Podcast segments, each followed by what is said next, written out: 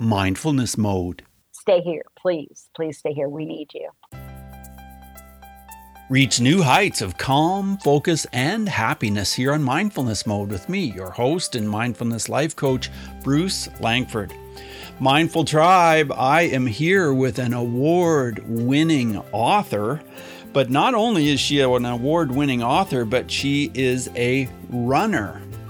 And she is a runner that I really very much look up to because wait till I tell you. She has done so much running. She has run two ultra marathons, which is 50 50 Ks, three full marathons. Did I say three? No, it's two. She has done two ultra marathons, three full marathons, 26 half marathons in 18 states, and more than 60 shorter races. So she just keeps going and going and going. She lives in Ohio and she runs a lot of times with her dog, her yellow lab. So I'm so excited to talk today to my guest, Nita Sweeney. Welcome to the show, Nita. Are you are you, you in mindfulness mode today? I am, yes. I'm. I try to always be in mindfulness mode, but I'm just been so excited about this because it feels like such a good fit. We have so much in common, and I can't wait to to have a big chat about all this stuff with you. Oh, so thank yeah. you so much for having me on the show. It's a perfect fit, all right, because I know that you are all about mindfulness. You're all about being focused in the moment. But tell me, what does mindfulness mean to you, Nita? Well, I pulled out my favorite quote from one of my favorite authors. There's so many really good mindfulness authors, but Jon Kabat-Zinn from his book Wherever You Go, There You Are um, has probably the simplest definition. And so I'm just going to read that.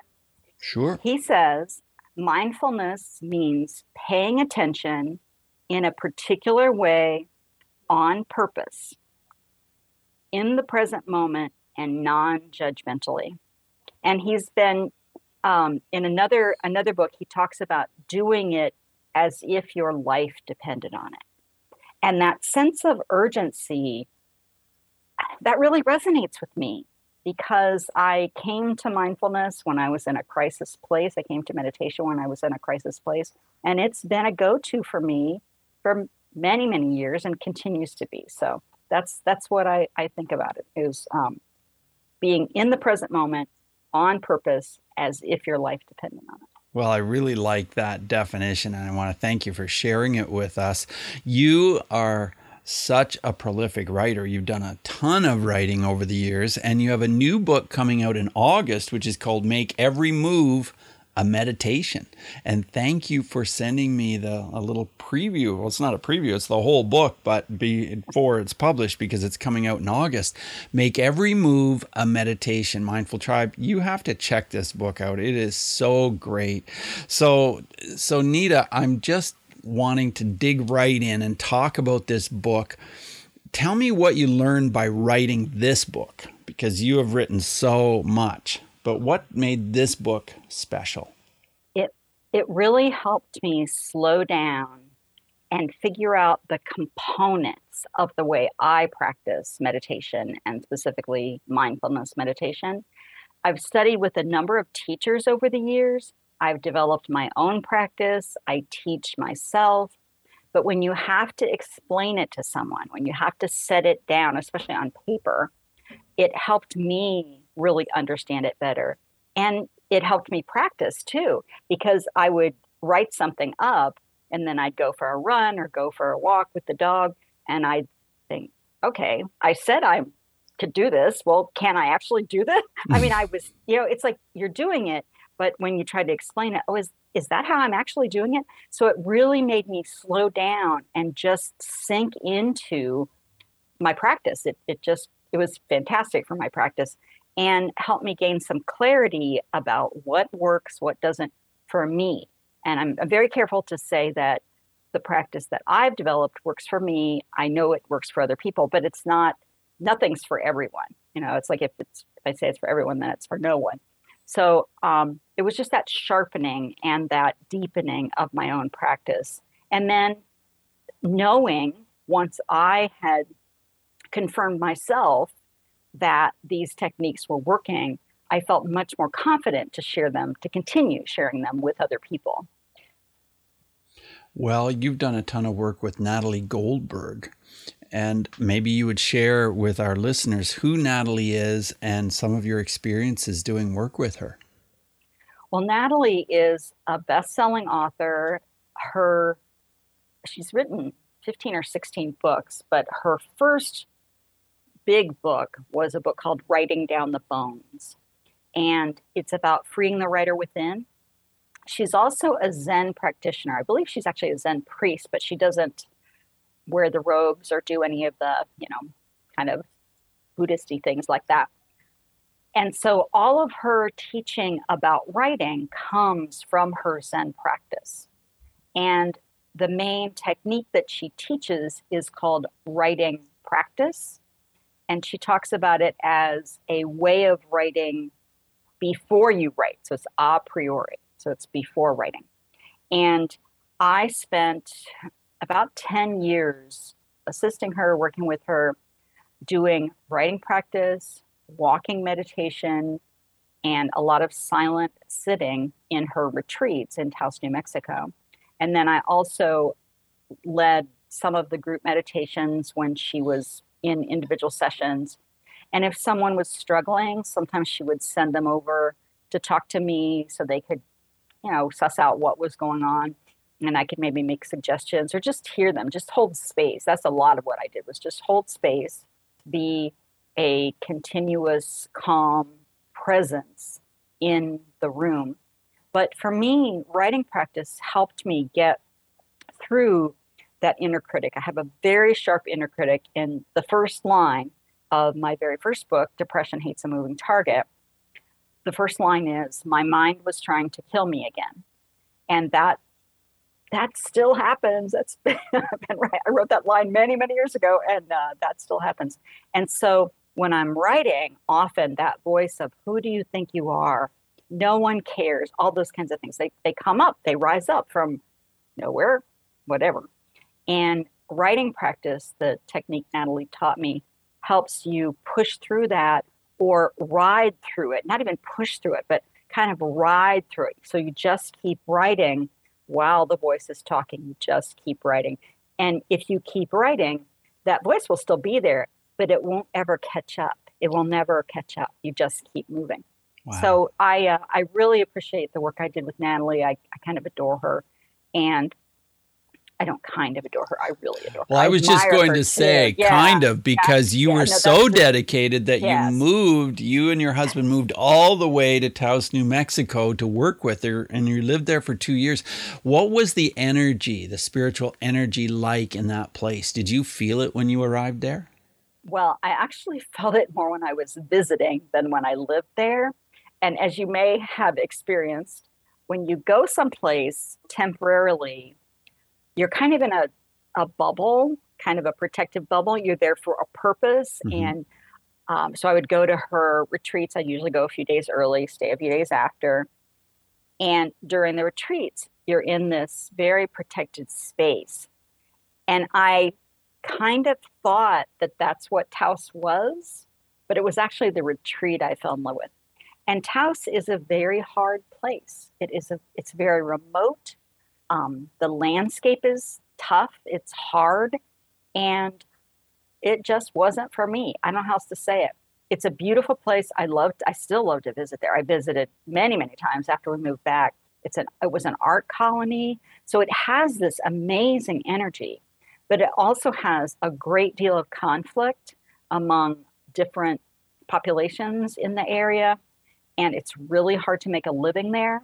So my husband, who is a CPA, ended up having to work multiple jobs to, you know, do what he earn even close to what he was earning here with one job, things like that. And that's true of pretty much everybody that's out there. There's a lot of people who are out there that, um, you know, have other incomes, let's say. And um, so it just it just wasn't right for us. There's a whole book in that which I haven't. I've struggled with how to talk about someplace you absolutely love and that you kind of ran screaming from. You know? It is so, interesting. Does it, it compare yeah. to Sedona, Arizona? Is it anything okay, like it? So, um, there's a similarity in the sense that it's a uh, very tourist kind of area. Sedona is not as remote as Taos. And so, because of that, it's maybe not as harsh and not as, I don't know, wild. There is a wildness about Sedona. I've been to Sedona many times also, and it's another beautiful part of the country. And Taos is beautiful. Don't get me wrong. Oh, the mountain. Oh, it's just the whole, you know, the landscape is gorgeous.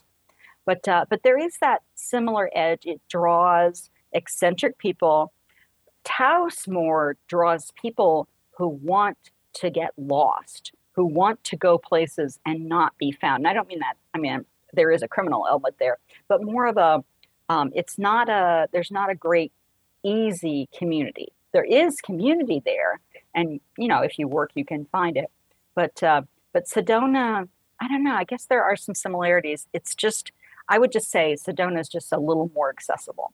It's sure. just closer to things, and um, whereas Taos is, I mean, it's wild. It is just wild. Yeah, and that's what you were told when and you beautiful. first went there, weren't you? Oh yeah, that's what in your she book. tried. Yeah, Natalie tried to. I think she really tried to dissuade us, try to warn us off. But by then, I you have to remember also, I have mental illness. I am bipolar, and um, we figured out later that I was probably in a hypomanic stage. And so a lot of the decisions that I made were very impulsive. And because of the timing, Ed Ed's always up for an adventure and he's very adaptable and just resilient as heck, which is a good thing. And so he was, you know, he was completely up for it. But um, you know, in hindsight, I'm not sorry I went, but it was also really tough and I wasn't I wasn't very realistic. I wasn't looking at it realistically. I hadn't I'd been there twice, I think, maybe three times. Mm-hmm. It, it, was just a very um, impulsive. And just like Jon Kabat-Zinn's title, wherever you go, there you are. So you wake up, you know, I wake up after the moving truck has left, and who's here? Nita, still here. all the same problems, all the same mind states, all yeah. the same. You know and uh, so yeah but it's i just i just have to say um, it was something i had to do i'm grateful that we did it i'm so grateful to ed for moving there and moving back because we he's from california and he had some opportunities where we could have gone to california instead of back to ohio but i was in such a bad um, mental health place that i I needed to go back to my old doctors, to my old friends, to my old neighborhood. I mean, I, not we ended up different neighborhood, but you know, I needed someplace that was so familiar, mm-hmm. um, just because my anxiety was so bad. Right, I see. Yeah, so that's what we did. But uh, but I, um, it was such a great adventure, and it makes a great story. Well, some people would say that the sun that you would get in California might feed you more than in Ohio. Is does the sun play a role in this for you? Oh, well, that was probably the main thing in New Mexico that I thought was going to cure me. I really did. I thought that the sunny skies would cure me. And yeah, I have seasonal affective disorder and I get bluer in the winter. Um, but you can use a, a sun lamp. You know, you don't yeah. have to move to Taos. Um, so, so yeah, I think it's possible that California, because it's there are wild parts of California, but it's not like Taos that might have been a good fit. Um, you know, we'll sort of never know at this point. But I, uh, what I wanted, or what I knew I needed, and actually was true, there's a particular green of deciduous trees, especially in the spring and summer, and then of course in the fall the leaves change all those colors. But that green, that true bluish green, I didn't realize, I really did not realize how much I need, like my eyes need that mm. to hmm. be, to be fed. And it's funny because I just was talking with someone who's from West Virginia, which is three or four hours from here, south of here, not that far, um, has deciduous trees like we have deciduous trees. And she said that she misses the green of West Virginia that it's mm-hmm. even more neon green than Ohio. And here I was thinking Taos has more of an olive green to it. It's more Mediterranean. That's the the terrain, uh, like a rough Mediterranean, is much mm-hmm. more Taos because it's in the mountains. It's at seven thousand feet, Taos. Right. so it was just interesting to hear that from someone else's perspective. And I've also heard Natalie talk about going back to New York. She's from Brooklyn and going back to New York and missing the dry dirt of New Mexico, which I will never, never miss the dry dirt of New Mexico. Never. so it's no, just so interesting how we yeah, yeah. how we find you know because you're in you're in London is that yeah, right? Ontario, so, yes. So that's a very green place, very right? Green, that's a yes. very green, yes. And so there's something about that. I don't even know what it is. Just that color green and that the forestation and the the process of the trees turning, all of that just I needed that, and I did not. That that completely took me by surprise. Yeah, I know I would miss it if if I weren't here. I, I visited different places, and in Arizona, I just thought, oh my gosh, this just feels so bleak. It just, you know, oh man, who would enjoy this on a long term? Well, people that maybe lived there forever or whatever. Some people would, but I really hear you when you say that. But let's talk about running because that's one of your big things. You started well, I guess you started way back. You know, I, I read your your whole book that was so fascinating. Depression hates a moving target, which is a lot about running and about mental health and everything. But you really got into running kind of in your late 40s, isn't that right? Yes. Yes, I saw a social media post of a high school friend, which seems like no big deal. But I was at a very emotional low place. It was probably the first time I had been that low since we moved back from Taos, which was in late, it was 1999, 2000, we moved back from Taos. And uh, I'd had a year where just all these people died. It was just awful, yeah, yeah, including my yeah my 24 year old four year old niece, my father in law, my niece's cat, my niece's father, and then finally my mother. It was just uh, it was awful. Yeah. And I was coming it, that was bad. But then I was sort of coming off of that. I'd been trying to publish a different book, wasn't having any success with that. I just it just felt like I was hitting dead end after dead end. And um, I've been on medication for a number of years. I was actually on a lot of medication. I had been in therapy. I'm a meditator, longtime meditator, and all of those things really, you know, help all the time. But I just felt like I was at an end. I really was suicidal again. I hadn't been that way in many, many years. And so I saw this post and it said, Call me crazy, but this running is getting to be fun. And that was I thought it was the most ridiculous thing I had ever heard. As, I mean, I mean, I'd seen other people talk about that. You know, people who are athletes or played sports in high school or whatever. But my friend Kim, she was my age. She was at least as big as I was then, which I was, I've lost a lot of weight. I knew her in high school. Neither one of us were athletic. And she's running. So I considered calling one of her relatives to do a wellness check, but I did not. um, but I just watched her. I watched her, and the thing that struck me is that she was having fun. And as I sat there on my sofa, probably with bonbons, you know, mm-hmm. eating away or whatever I was doing, not doing mostly, I thought, I am not having fun and I need to try something. So um, it took a few months before I checked out the little program. There's a interval training program called Couch to 5K, which is what she was following. Mm-hmm. And it said, and this was as important as her post, it said 60 seconds of jogging. And I swear, Bruce, I swear, if it had said 90 seconds of jogging or 60 seconds of running or anything else, I would have just closed my laptop and said, oh, that's not for me, which is what a lot of people actually do with meditation too. Yeah, we'll they do. Uh, and I just thought 60 seconds jogging. Okay.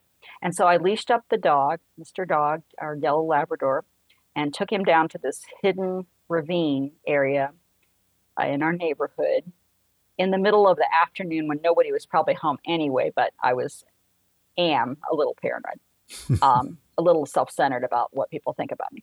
And, um, and I ca- carried a little uh, digital kitchen timer, one of those little white plastic digital yeah. kitchen timers down there because I didn't have cell phones yet or maybe we had cell phones, but I don't know if it had a time on it. Yeah. And uh, and I jogged for 60 seconds. And something about doing something I said I would do, the physical activity, being out in nature, it just all came together. And of course, the training plan said other things besides 60 seconds of jogging. But that tiny little interval, which kind of reminded me of writing practice, where you just do it for 10 minutes as a timed period of writing. So it's in this little container that sort of holds you. Um, it just worked. It just worked. And I kept going.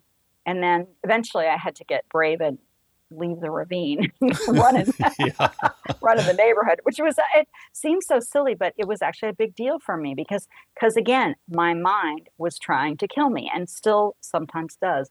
And so um, that was the inner struggle of just trying to do this thing. And eventually it, um, it turned to something else. I, I never intended to do any of the races. I mean, really, I just was doing this for myself. I didn't tell anybody for a while. I didn't even tell my husband, who's my best best friend, or my sister, who's my next next best friend. And uh, eventually, she, um, I don't know, we were talking. I eventually told her, and then a few weeks later, there was this 5K. She was involved in a group that was raising money to raise um, to, uh, for research. Her it was her daughter, the 24 year old was her daughter who died of cancer, her only child, mm-hmm. and um, um, and she said, "Oh, there's this 5K," and I said, "Oh no, no, no, no, I'm I'm a private runner. No, no, no, you don't understand." and so it took me a while to kind of get over myself and you know think about Jamie, think about my niece, think about how she suffered, and oh my gosh, can I put my ego uh, aside just for a day to raise some money for a cause that might help somebody else to not endure what she had to, and um, and that blew my world open because if you go, especially those charity races like that, you will see people of all sizes, all shapes, all ages, all races. They'll be in spandex, they'll be in cotton, they'll be in, you know, they'll have dogs or not dogs, they'll have strollers and balloons and uh, just nothing like the Boston Marathon, which yeah. is what most people think of, or the New York City Marathon, right. or you know, the Toronto Marathon. Um, what the things you think of when you think of runners, people. I mean, I thought of these elite athletes that were from Kenya and ran, you know, uh, five minute miles, all this stuff. And oh no, it's a whole different thing. People walk, people do run walk, and it that um, that experience just really gave me permission to start thinking of myself as a runner. I still I have this thing about questioning whether I'm a real anything, and it's a just an continual identity crisis, and that's kind of a theme through the book. Am I a real runner now? I'm I a real runner now? And what is a real runner anyway? So, um, but that's how it that's how it got me into that world of, um, you know, what is this thing anyway? Yeah, it was pretty fascinating for sure. And the bond that you had with your dog. Tell us about that and how your dog sort of helped you through all this. Well, he, um, I will say, spoiler alert, the book was written in the early uh, 2000. It was like 2010, 2011, and the um, so the period of time was 2010 to 2012. And so Mr. Dog has gone to the Great Dog Park in the Sky. His name was Morgan, but I've had many, many dogs, and he was a gem. He was just the gentlest spirit and just the kindest dog. And he had this very even temper about him. Now, he could be vicious if he was trying to guard you or anything like that. But when he ran, he had this pace, this just uh, easy form, very effortless. And so he kind of became a coach. I thought, gosh, if I could run with that ease, um, with that sense of not efforting, just leaning into the run, mm-hmm. just moving my feet and not uh, trying to force it, which, of course, that's a lot of meditation practice too. And then I found this um, running training program called Chi Running, and that's their whole philosophy. It's originated from Tai Chi. Mm-hmm. So spending the time with him out there on the trail, it was lovely because I already loved him dearly, but you know, we'd be two or three miles in, and I'd look down, and there he was, just pat, pat, pat, pat. Uh, you know, not nothing bothering him. Maybe a little bug on his ear or something like that.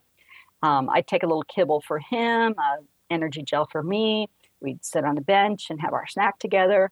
And then we'd go on. And he just was always up for it. And the, the funniest thing, which the dog we have now, we have another dog, uh, Scarlet, who's also a yellow lab. And I think this might just be a dog thing.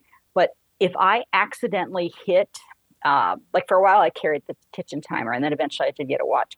But if I hit any of those buttons and they made even the tiniest sound, he could be clear across the house and he would just come tearing over. run, mom, run, run, mom, run. Yeah, wow. Or I'd pick up my shoes or anything like that. And he knew. And then, of course, there were often certain times of day because of the weather, especially in the summer when it's hot, um, I would either run early in the morning or in the evening.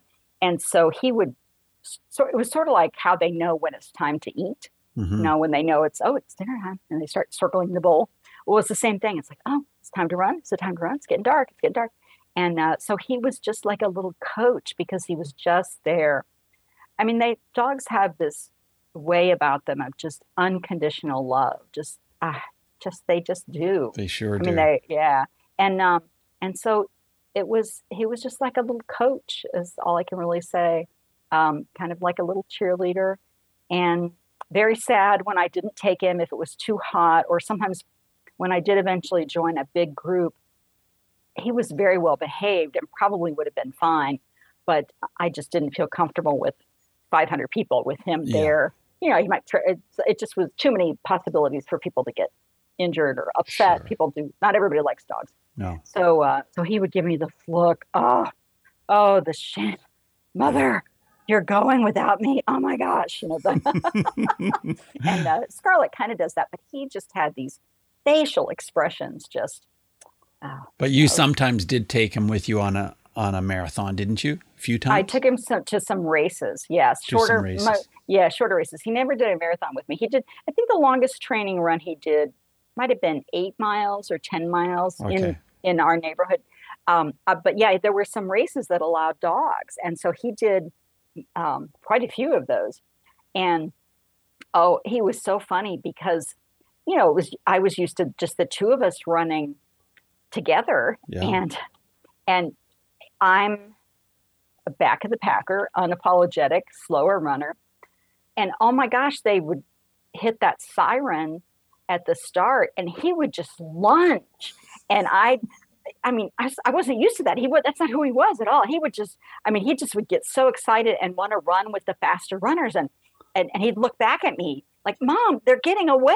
Mom, come on, come on. They're getting away. And I'm like, Morgan, this is, this is the best I can do. I'm sorry, buddy. This is, you picked badly in terms yeah. of running partners. Well, that's funny. and I think, you know, I mean, he may, he probably could have run a lot faster, but um, often if you're not trained that well, then you, you start out too fast and end up um, not not doing as well. But but oh my gosh, he wanted to go with those other people. Just oh, that is so and the funny. looks he'd give me. Oh my gosh, he was he was just a great dog. He just was. He was um, just a good good good boy, and he lived a long time. He lived, I think he was 16, which wow. is for a lab, that's a long. He just had a long, healthy life. I mean, well, it really came across in your book about your bond, and didn't you win an award for that book that was from uh, the Dog Writers Association of America? Yes, yes, we won um, the Human Animal Bond. It was a Maxwell Medallion Award for the Human Animal Bond, and I thought that was perfect because that's that's what I tried to convey. I mean, the book's about a lot of things. It's about how to run. It's about how I run. It's about my mental health journey, um, but it's about how having a dog uh, helped me. I mean, he, I, he started out as a decoy. I just I leashed him up to go try to run because I thought then people would just think I was walking the dog.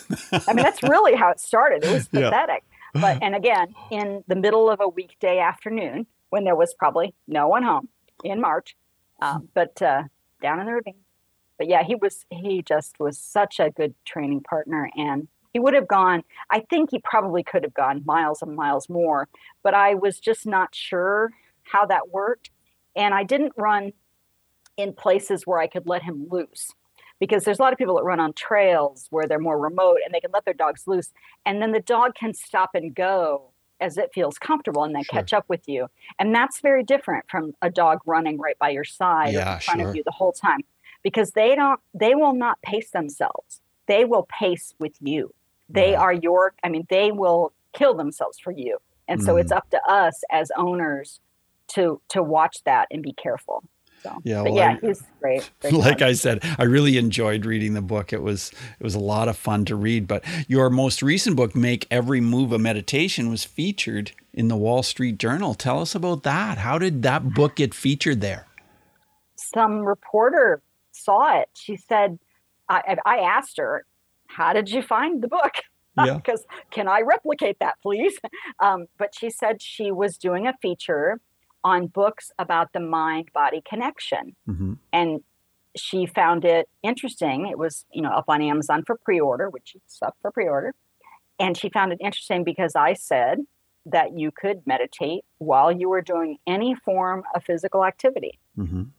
Zumba, pickleball, you know, jujitsu, tennis, running, of course. Yeah. Um, and that's the that's the theory of the book, and that's the instruction in the book. And she found that very interesting that someone could possibly meditate while they were playing pickleball. She just thought that was astounding. And so I explained to her how I meditate while I run and how I train people to meditate while they're doing other physical activities. Yeah, and could you explain a little bit more of that to us right here yes, so that my listeners can hear? Yeah, thank you. Absolutely. So there's a kind of a, you know, step process, but the first thing is to pick a period of time. Mm-hmm. Because if you remember when I was running, that 60 seconds of jogging, what that did was create a little container so my mind could calm down and say, all right, this is only 60 seconds. We can do this for 60 seconds.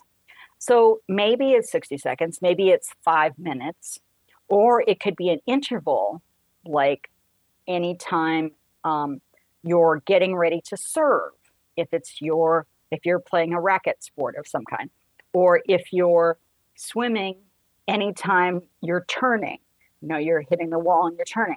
So pick an interval and it, like i said it could be a time period or a particular part of your fitness activity. So choose that first.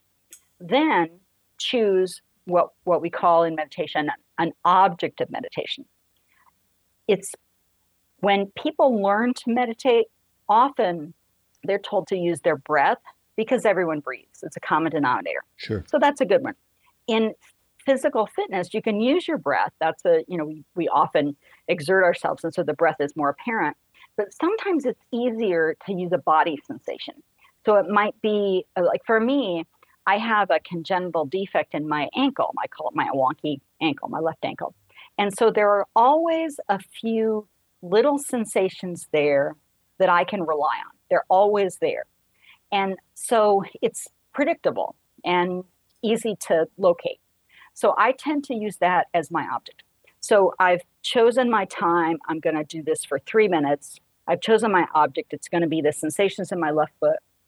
Then I take off and do my activity.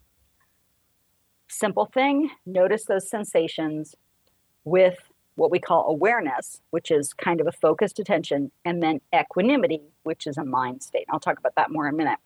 But the, the idea is just that you make that your object, and then when your mind wanders, which it will, very gently bring it back to whatever you have chosen, just for that period of time. And the gently is the equanimity. That's the part that's actually possibly the most important the remembering and the the gently. So I remember, oh, that's right, I'm meditating. And I don't berate myself for my mind wandering because the mind's thought mind's job is to think thoughts. That's what it does. It thinks thoughts. So my mind wandered. I very gently bring it back. And that gentleness trains me to be gentle with myself, to be gentle with the world. And uh, then I go back to focusing on whatever I've selected. And then the, in that awareness, we're not thinking about, you know, I'm not thinking about my ankle or my foot. I'm actually experiencing it. So, what does it feel like? Is it tingly? Is it solid? Is it hot? Is it cold? Getting curious about it. That's kind of part of the equanimity, too. Kind of a little bit like a scientific experiment. What does left ankle feel like? What is that? And then I just do that forever for whatever period of time I've selected. So if someone's playing um, uh, the racket sports, uh, uh, for some reason, that's coming up right now because pickleball is sort of all the rage. But I would say anytime you're getting ready to serve, just for a second, notice what the racket feels like in your hand. Mm-hmm. Just, just feel it. What does it feel like? And don't not thinking about it, but what is the actual experience of hand holding racket? And then play. You know, you don't have to be in a conscious state, self conscious state, just play, but just that moment of dropping in. Because uh, as you know, Jon Kabat-Zinn said, this is about being in the present moment. We miss so much because we're off in the future, we're off in the past. So it's about training the mind to be in this moment right here and doing that on purpose because meditation is actually a natural mind state. There's a chapter in the new book called You Might Already Be Doing It because often we sort of fall into a meditative state. Um, just naturally in especially in uh, fitness activities where you're exerting yourself and the concentration becomes required that, that concentration is a big part of it um, so this book and meditation practice in general is about learning how to do that on purpose so that you can train yourself to do it when you want to, as opposed to only having it happen by accident.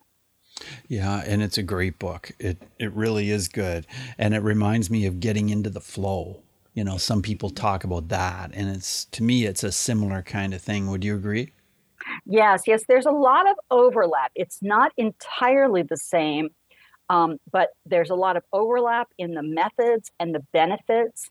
And I haven't, I'm, I'm very careful because I, flow has become kind of a scientific term. Mm. And so I don't feel like I'm expert enough in that to say, yes, it's exactly the same. But I know that there's a ton of overlap and the benefits are the same. And that's, I think the flow is more of the, um, it's it's kind of when you do it. I mean, you can do it on purpose, but it also happens accidentally. Right. So there's again, there's that overlap of where you do the meditation. It's just a little bit different technique. And with meditation, with with flow, you are aiming.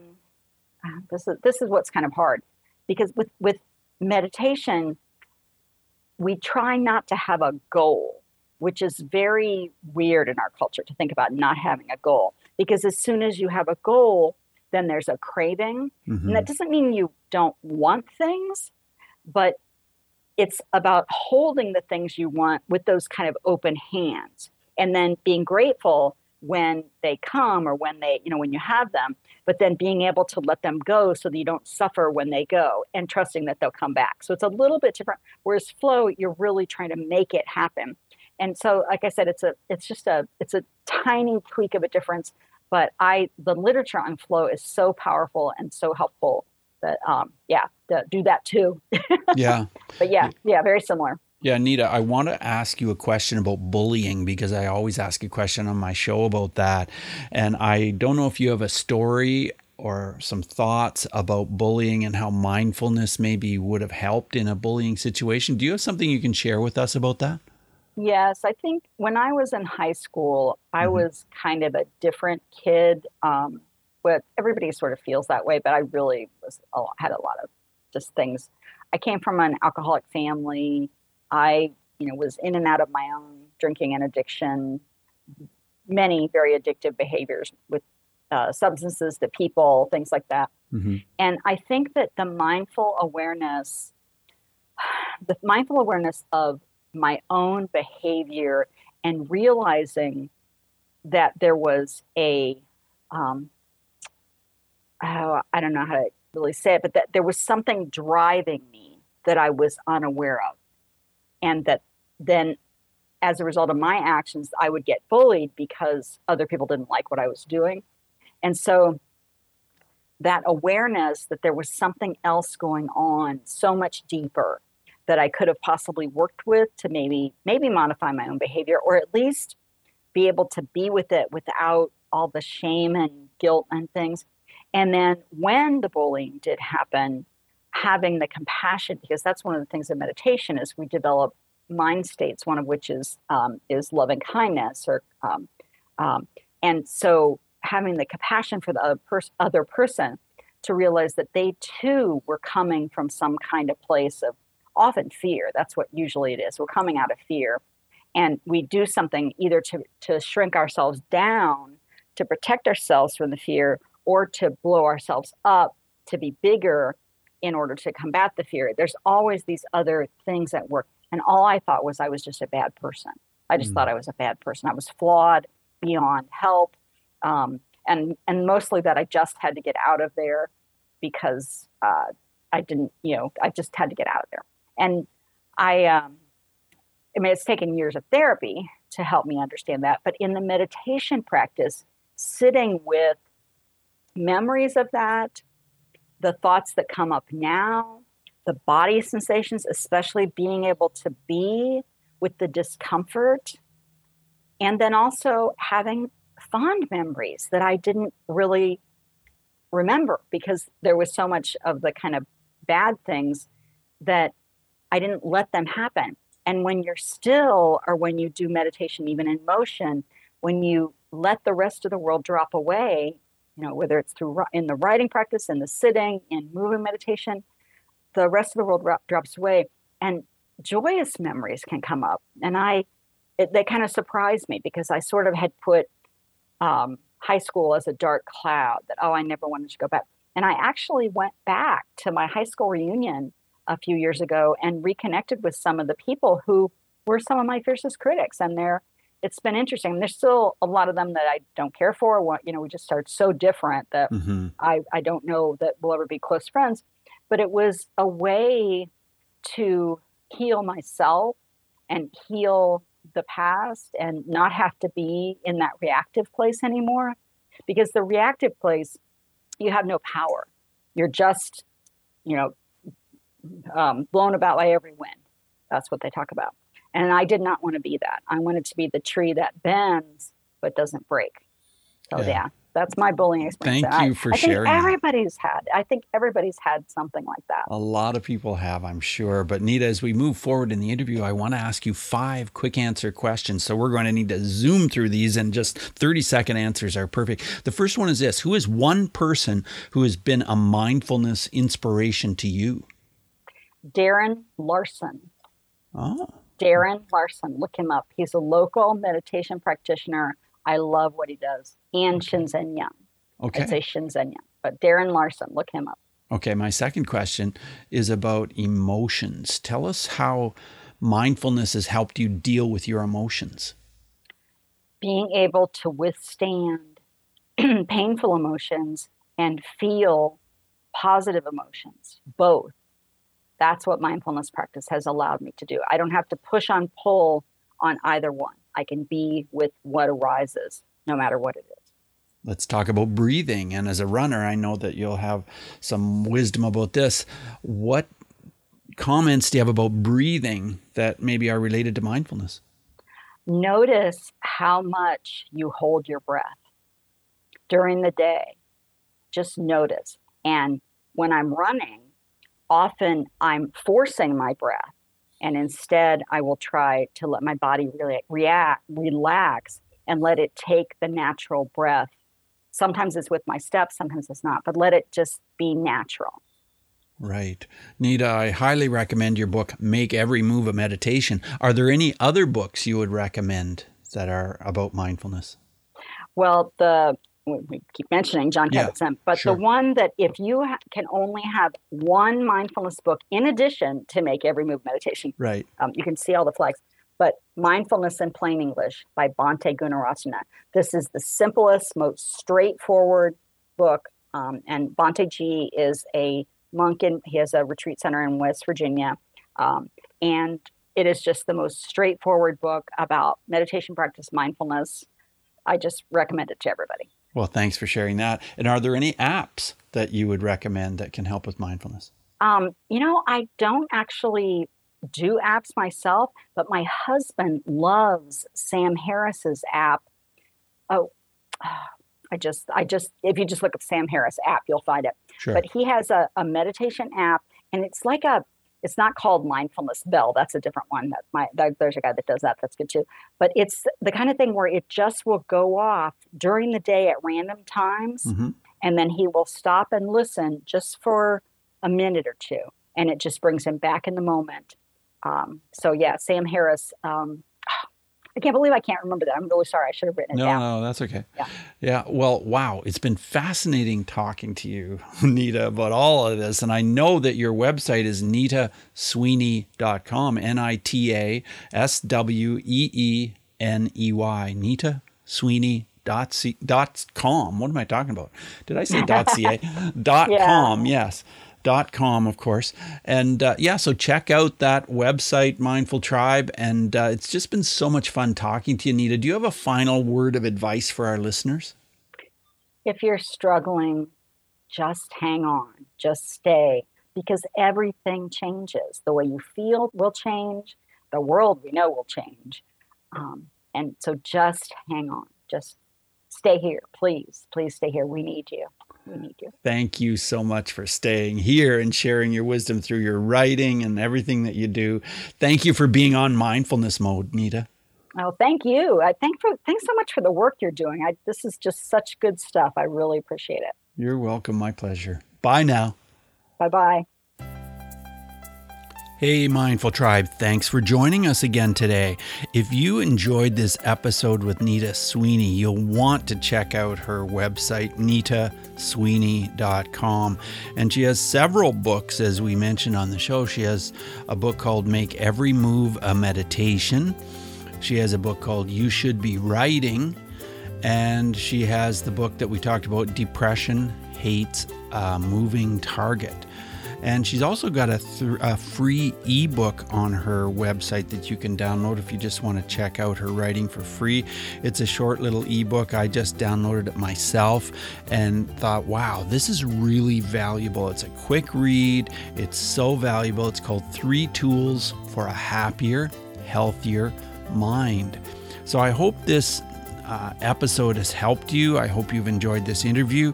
And of course, I always appreciate hearing from you, my valued guests and listeners. You can email me, bruce at mindfulnessmode.com, and uh, I'd love to hear from you. So, with that, take what we've learned today to reach new heights of calm, focus, and happiness. Stay in the mode.